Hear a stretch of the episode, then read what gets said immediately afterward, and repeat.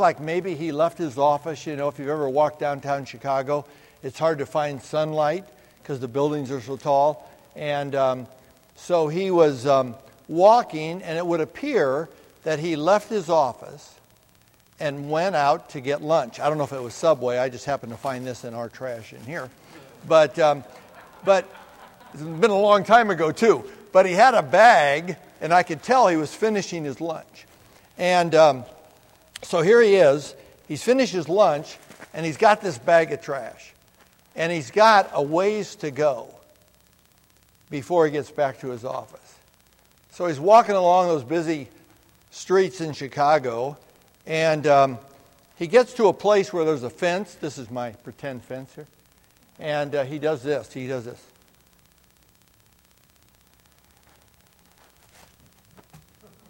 And he walks off. I hope you've never done that. But that's what he did. And it came to mind as I thought about this chapter because there were two things that that man was guilty of. Number one, he was guilty of ignoring God. He never looked up and thought about what God would think about his littering.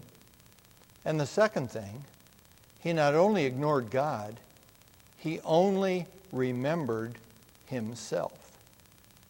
It wasn't convenient to wait for however many blocks it was to where his office building was to throw it in a receptacle where it should have been put.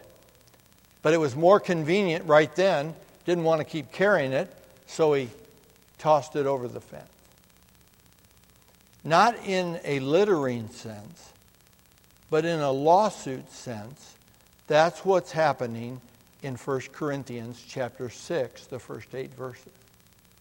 In fact, we've been talking about all the way through our study in 1 Corinthians how the big issue that they were dealing with, that Paul was encouraging them, was the problem of division among believers. And you know you've come to a heightened state of division when believers in the same church are suing one another, going to law, as it's mentioned here in 1 Corinthians 6. Now, I do need to point out maybe a couple of things that are important foundationally before we look at how we get to the law of love out of all of this. And that is this. What we're talking about here in 1 Corinthians 6 is not criminality or crime breaking the law, it's what we call civil law. And lawyers practice different uh, aspects there. We are obligated as a church family and certainly as a pastor, if I know of something that's a crime, I'm obligated to tell it to the authorities. That is vitally important. But we're not talking about a crime here against the government. We are talking about, in the city of Corinth here, we're talking about civil matters. You saw the word defraud in the text. It has, it's a broad word, but it has one connotation of it is taking advantage of someone financially. Have you ever had somebody take advantage of you financially and you know how you feel? But it's not limited to just financial situations. So that becomes very, very important that we understand that. The other thing that's important is to realize that typically in Rome and in Greece at Bible times, those governments really wanted the Jews to handle their own matters. That's what the synagogue was for, and they really didn't want to get involved. In fact, you remember at the crucifixion of Jesus, the high ranking government officials, Pilate, Herod, that group, they didn't want anything to do with the Jews' matter until the Jews cried for what? Crucify him, they said. Crucify him. And then they knew they needed to intervene. And what Pilate say? I find no fault in that man. And yet, because of the pressure, he did it. So, generally, the Jewish faith back then and the Greek culture would not intermix when it came with lawsuits. And so there, there was a government, even back then, that didn't want to get involved in church related non criminal matters. But you can see what has happened here, and that Paul is addressing a situation that has come up where brother here has gone to law before um, the unjust, it's called, and not before the saints. And so, what I want us to look at this morning is the importance of the law of love as it relates to two entities. Two entities. So I have really just two main points this morning. That's the good news. The bad news is I forgot my watch. And, um, and I can't read that clock up there because of the glare. But um, anyway, no, we'll be quick about it. Don't worry.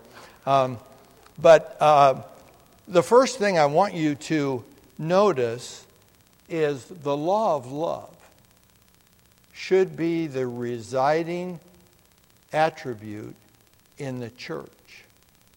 Paul is condemning Corinthian believers because they are taking their civil disputes, their offenses, their differences before an unjust judge and not allowing the church to do it.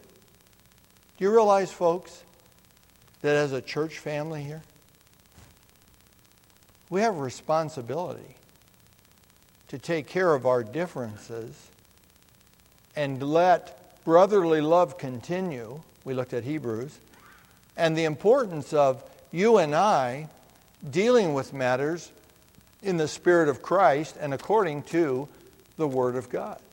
What's so unfortunate, and I guess it's in part because of our litigious society that we live in, it's a tragedy when you begin to look up how many Christians, even churches, are suing other Christians over things that should never, ever happen.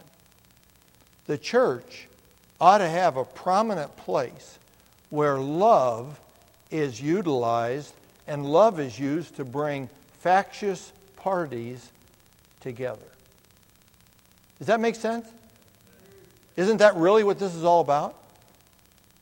You know, I'd like to believe, but as old as I am, being in church as long as I am, you won't find any church where you can come together and everything's just rosy and everybody is, uh, you know, flying around on angel wings and enjoying themselves. Um, doesn't work that way. There are always problems in the church. You know why? We're all sinners, aren't we? All of our righteousnesses are as what? filthy rags. There is none that doeth good, no, not one. Every man at his best, best state is altogether vanity. We want to walk in the Spirit. We don't want to be somebody that defrauds or offends or hurts another brother or sister in Christ. And yet it happens, doesn't it? And Paul is addressing here that it's happened in the Corinthian church. And as I mentioned to you when we started this book study way back in January, that division is one of the themes that Paul keeps coming back around to. You see why he comes back around to it. Now they're, they're not divided. Remember the first division that they saw? Well, I'm of Paul. He led me to the Lord. Well, I'm of Apollos. He's far more a better orator than Paul is. Well, I'm of Cephas. Peter, you know, I mean, that guy's bold as a lion. There was division over personality, over people. But here, we see division even to the point of suing someone. And, and the problem that we see is that they're not using the church. What are they doing? Look with me at the text. You go to law, verse 1, before the unjust and not before the saints. Now, the idea of unjust does not mean inept, It does not mean immoral. I'm sure even in America today, we have got godly Christian judges in our court system. Okay, I can't say I know of any, but I do believe they're there. Okay? And I know there are Christian lawyers because I know several of them.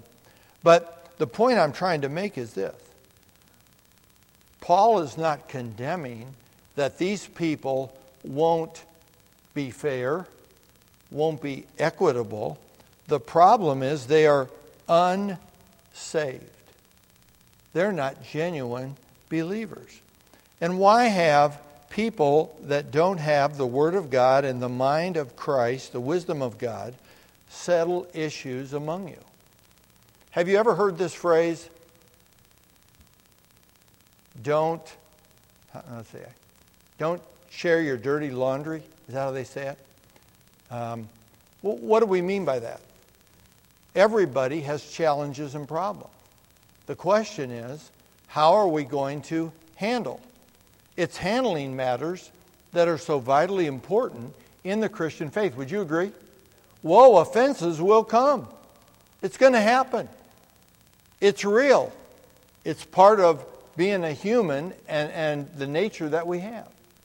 But it's how we deal with them, how we handle them, that becomes vitally important. Paul is saying, You realize what you're doing? You are not only missing the law of love among the church family to help you settle these differences, but you're also giving a bad testimony to lost people. Not that lost people aren't aware of sin, but what do, they, what do lost people expect of believers? What do they expect of a church family? Don't they expect a higher standard? Don't they expect a greater degree of godliness? That's why, as a church, we're not just concerned about how we talk and how we look and how we act when we're in the building. We're concerned about every one of us, how we conduct ourselves, what we look like, how we talk everywhere we go in our community, everywhere we go outside of our community.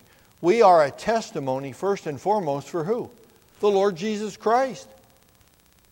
And God wants us to be that model of Christ likeness. Christ likeness. Walking in the Spirit. Not letting the flesh. Can you imagine some of the arguments that these unjust judges were hearing from Christians, they probably sounded worse than some of the lost people that came before the judge. And what a shame and what a tragedy that really is. God wants us, He demands of us that the church become a family that deals with the matters that happen in every church family. He's not applauding here that somebody is defrauding. And that idea of defrauding is the idea of taking advantage of. It doesn't always have to do with money, it's a very general term in the Greek, but it has the idea of somebody took advantage of you. You know that feeling? When someone has done something and you feel like you are the victim? someone has done something that hurts you and really is bothering you? And how do you deal with it? This is not saying just ignore the problem. Paul is saying don't forget the love that's supposed to be manifest in the church of God. A love that says we're going to talk about matters, we're going to deal with them, we're going to open the Word of God, and we're going to let it be our guide to how we should handle differences, hurts, offenses. Does that make sense? Are you with me? Pretty quiet this morning. I hope nobody's going, nobody's suing anybody here. I don't know of any of those issues. But, but the truth of the matter is, we say in our statement of faith and in our governance model that we understand this principle and that as a church member, you are obligated to follow arbitration within the church family. We are to talk about things, we are to work things out, we are to never go outside and share our dirty laundry, so to speak. We are to deal with them in the spirit of Christ. Notice, would you, the first word in uh, chapter 6, verse 1. What's that word? Dare. That's an unusual word. You don't see that a lot in Scripture. Um, but it really um, has significance here, and it means extreme conduct. Paul is saying, Your extreme conduct, you're bringing before unrighteous judges and not letting the church that you're a part of help you resolve those things. This isn't speaking about somebody who says something maybe sounds a little unkind and you need to go to them and you need to work it out and convey and make sure you have an understanding. This is something more serious than that. It's not criminal, but it's an issue that really has caused significant problems. That word dare is a significant word. It's almost, um, Paul is almost saying, I can't believe what you're doing. I hear this report and I'm shocked that you would, first of all, get to this extreme nature of conduct within the church family, and secondly, that you would take it before unjust judges, lost people, to settle the matter.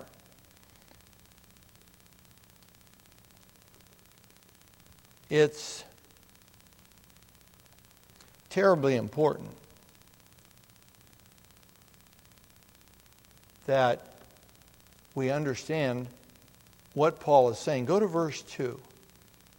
And I think Paul himself may get a little bit sarcastic here. Do ye not know that the saints shall judge the world?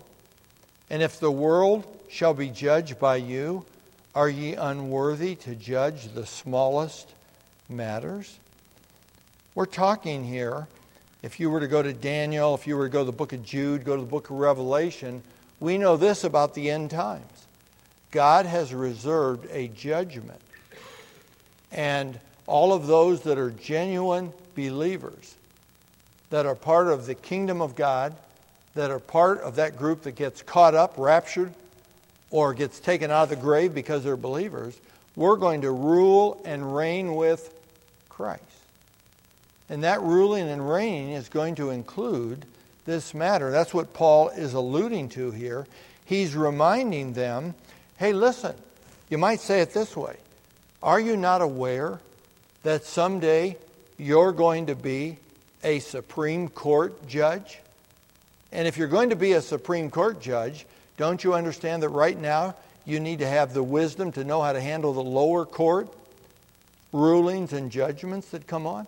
That's what Paul is saying here. And he's saying where should it be? It should be in the church. It should be in the church. How important it is for you and I to understand what God has given us in the way of a church family. I um, spent time this last week up at KU at the hospital with the Paulmeyers. And um, Denise is a was saved at an earlier age, Bill at a later age. And so I was finishing up and praying with them. And I said, Bill, is there anything else that we can do to help you? His wife was laying there at that point in time, not doing well at all. In fact, they called for the elders. We went up and prayed over her. And um, we um, are sitting there talking, and Bill says, You know what, Pastor? He said, I didn't grow up in church. And I really am still a pretty young believer. But I am so encouraged by people that have come to visit my wife, to minister to her, to pray for her, to offer to take meals, do those kinds of things. Church, we're a family. We're a family, and we need to treat each other like a family. It's a tragic story. You hear of it now and then, where even family members sue other family members. Should never happen. Should always be one of working out our differences and our problems, being able to handle things. And by the way, when he says there in verse 4, if, the, if then ye have judgments of things pertaining to this life, set them to judge who are least esteemed in the church. You know what he's saying? Least esteemed doesn't mean an inferior church member. It means somebody who doesn't is not in maybe a position of leadership in the church. Not a pastor, not a deacon, not somebody in leadership. The least esteemed. Everybody in the church of God should have the Spirit of God and the Spirit that says, we're going to follow the Word. Let's talk about this. Let's work the problem out. Do you see the importance of this? Now, I know we're not involved here that I know of anybody suing anybody. But like my little littering example, by the way, don't let me forget to get the subway bag I threw up there. Um, but you know what, you know what these people were doing? They were looking around at others in the church. They were pointing fingers at somebody who they felt had defrauded them. No perspective of what God thought. You know what?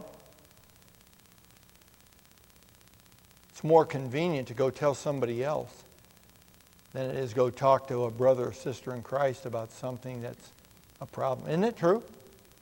Isn't it true?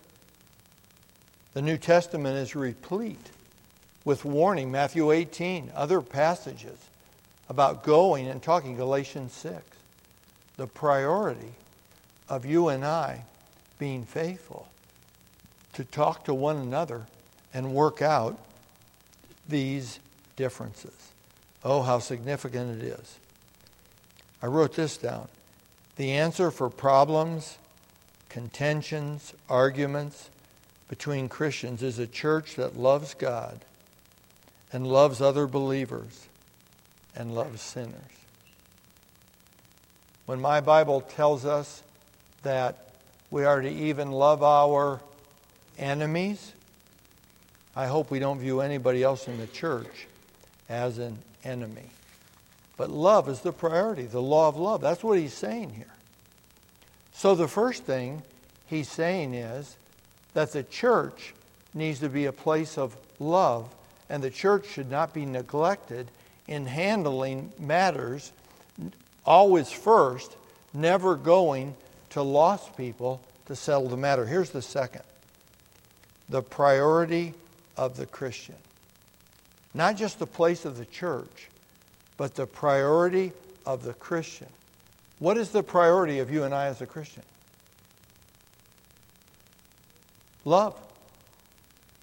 The greatest of these is love. James calls it the royal law, the law of love. Love God first and foremost and love our neighbor as ourselves. These folks had totally forgotten, had totally neglected to deal with love. Now, I don't know about you, But I don't find everybody equally lovable. Do you? Easy to love? But that makes no difference. The question isn't, are they lovable enough to be loved? The question is, are they breathing? If they're breathing, I am to love them. Would you agree? Is that what the Bible says? So here they are. Not only did they not utilize the church that should be a place of love and care and doing right things. But as individual believers, they totally lost track of their priority to love one another. I um, read about, oh boy, if you want to talk about, if you want to find out all kinds of interesting stories, all you got to do is Google lawsuits. And uh, man, it's unbelievable. But anyway, I, true story. A pastor out in California is sitting at a stoplight, and a city bus comes up, and the driver stops, but then when the light turns green, the car, the pastor's car, he didn't. Now I know all of us are tremendously patient, but the car didn't move like that, and the bus driver wasn't paying good attention, and he put his foot on the gas and he bumped the car. Well, you know, you know what city buses are like big, heavy, huge, high, high bumpers. Here's this little car. It did no damage to the bus whatsoever, but it crinkled the back trunk of the pastor's car. And they get out and they share information and they do all that. Well, the pastor had in his church a man that did body auto body repair, I think they call it, and he took it to that guy uh, even that day, and the guy said, "Hey, listen, no big deal. Um, I'll I'll do it for free.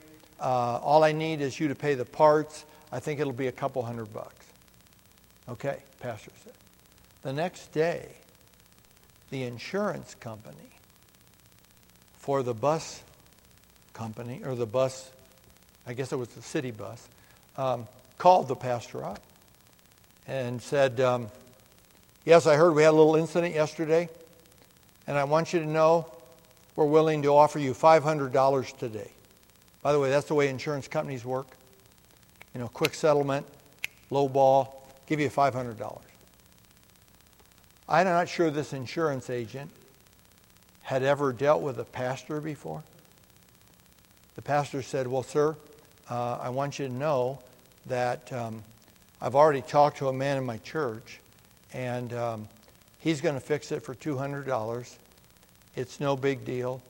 When talking to the bus driver, I knew that he, um, it was totally an accident. I know he's a good guy. Don't worry about it. Dead silence on the phone.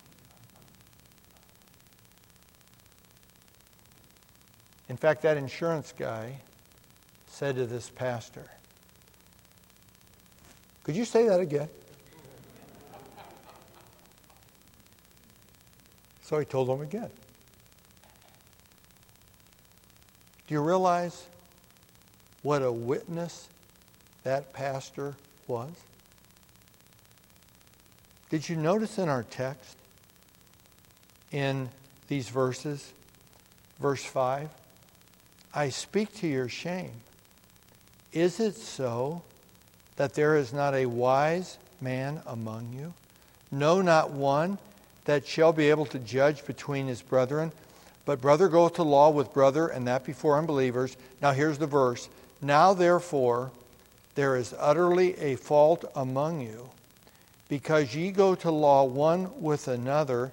Here's the key point that I'm trying to make the priority of the Christian. Why do ye not rather take wrong? Why do you not rather suffer yourselves to be defrauded? Nay, ye do wrong and defraud, and that your brethren. Can I tell you something that happens as a principal every year?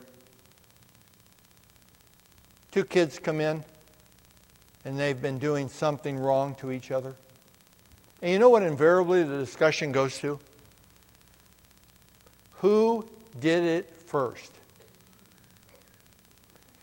He pushed me first, principal. He pushed me first. You know what they're saying? I pushed him back, but I'm totally innocent. I did exactly what they did, but I'm okay. It's them that's the problem. You realize what that's exactly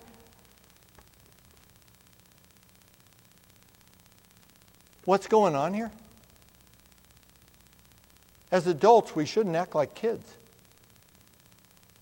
We shouldn't have that spirit of, it was their fault. Get them. Oh, well, they're not getting taken care of. I'll take care of them. I'll do the same thing back. Notice the word, the same word defraud is used there. It's the exact same word. We miss the priority of loving one another. Hey, listen, it's great to read the text in the middle of no problem. But if you've ever had anybody, I mean anybody, do something to you that was a believer that really hurt you, or that really cost you money, or that really um, created a real problem for you, you know it's not easy to, what does the gospel say? Turn the other cheek. If he asks, asks your coat, give him a tunic as well. If he asks you to go a mile, go two. Isn't that the law of love? We know love is not about feeling, it's about choosing. Love is about doing the right thing no matter what happens.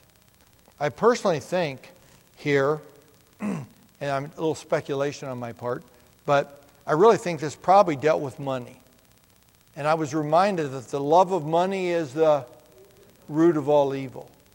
So be careful, church. If you feel like somebody has taken advantage of you financially and they're a believer, it doesn't mean you shouldn't talk to them.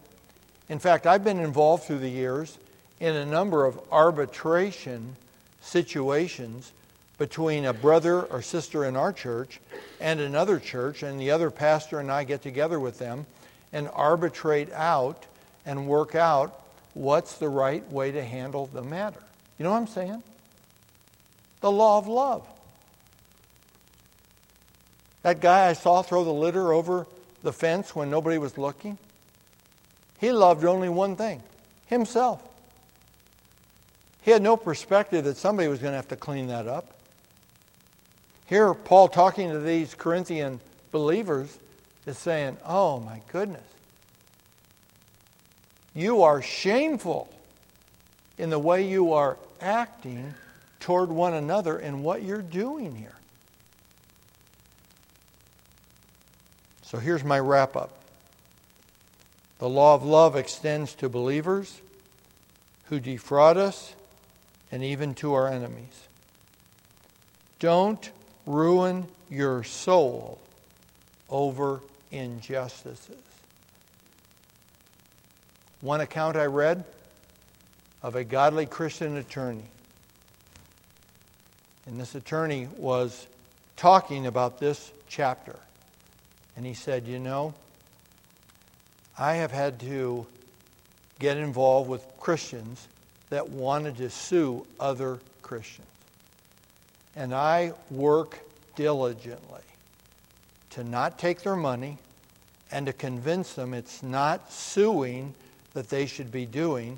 Let's get some people together, let's arbitrate the matter.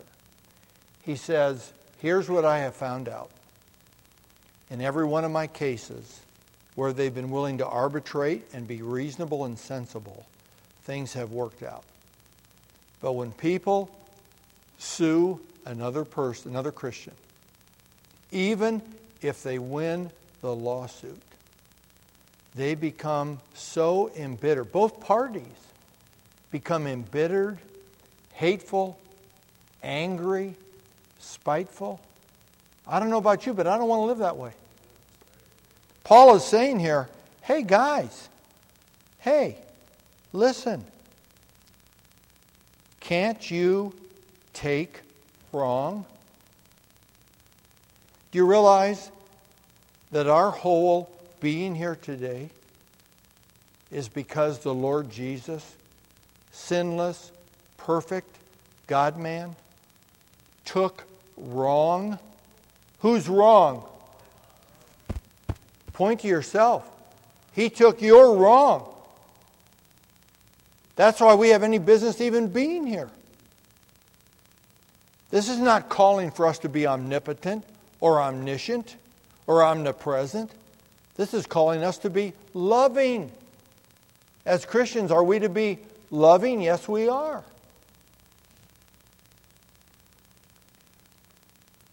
I hope the testimony of this church, and I hope your testimony, is one of forgiving,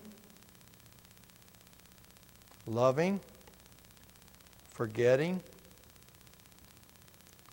If you've got a mental file drawer of all kinds of wrongs that people have done, purge the files. I heard somebody acid wash their files one time. Probably be a good idea. You know what I'm saying? How, well, how do you get rid of things that people hurt you? You forgive them. How many times you forgive them? Peter asked a good question. Hey, Jesus, you think I'm doing a good thing if I forgive them seven times? What Jesus say? How about 70 times 7? And I don't think Jesus was calling on him to be a mathematician. He was saying, You keep forgiving, you keep. We're talking about hard stuff here, guys. There's nothing easy about this. I notice nobody's laughing this morning. You know why we're not? You know why we're so serious? Because this is such a hard thing to deal with. How do you deal with it? Lord, I can do all things through Christ which strengtheneth me. That means I can forgive. That means I can love them even if they're hard to love. That means I can move on. That means if I've been taken advantage of financially, my God shall supply all my needs according to his riches and glory by Christ Jesus. Don't ruin your soul over injustices.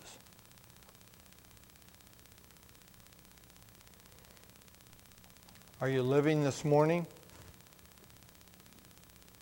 with love for brethren, whether they're in this body or in another body of believers? Are you living today with a forgiving spirit? It's very possible that looking at this text, the Spirit of God might have spoken to some of you about right now this morning needing to forgive somebody that you're holding something against. Could I encourage you? Deal with it today. Every head bowed, every eye closed.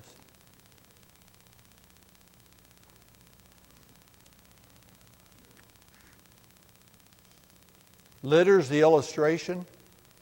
Lawsuits were the problem that Paul was addressing. But the law of love is what needs to be a priority for you and me. How about it today? Did God speak to you in some way? You haven't been forgiving. You haven't been loving. You haven't been kind. You've been avoiding someone rather than reaching them. I talked to the deacons Wednesday night. We just had our election and we had our first meeting. We talked about the very reason that the church has deacons is because in that early church there was some needs that were being neglected. Those needs caused a bunch of noise to happen. They called it murmuring. And because of that noise, the problems needed to be addressed. We need to run to the noise, not away from the noise. We need to run to the problems, not away from the problems. Lord Jesus, hard chapter. Very hard. The law of love. Same love you had for us. We didn't run toward you, you ran toward us. Your love lifted us to be able to be here today and have eternal life. Would you help us, Lord, to have that same kind of love one for another? Father, I pray that if there's anyone in this room that needs to handle a matter with another, I'm not talking about lawsuits, I'm talking about any kind of hurtful, defrauding um, problem. I pray that the law of love would be the priority for all of us. Lord, we thank you today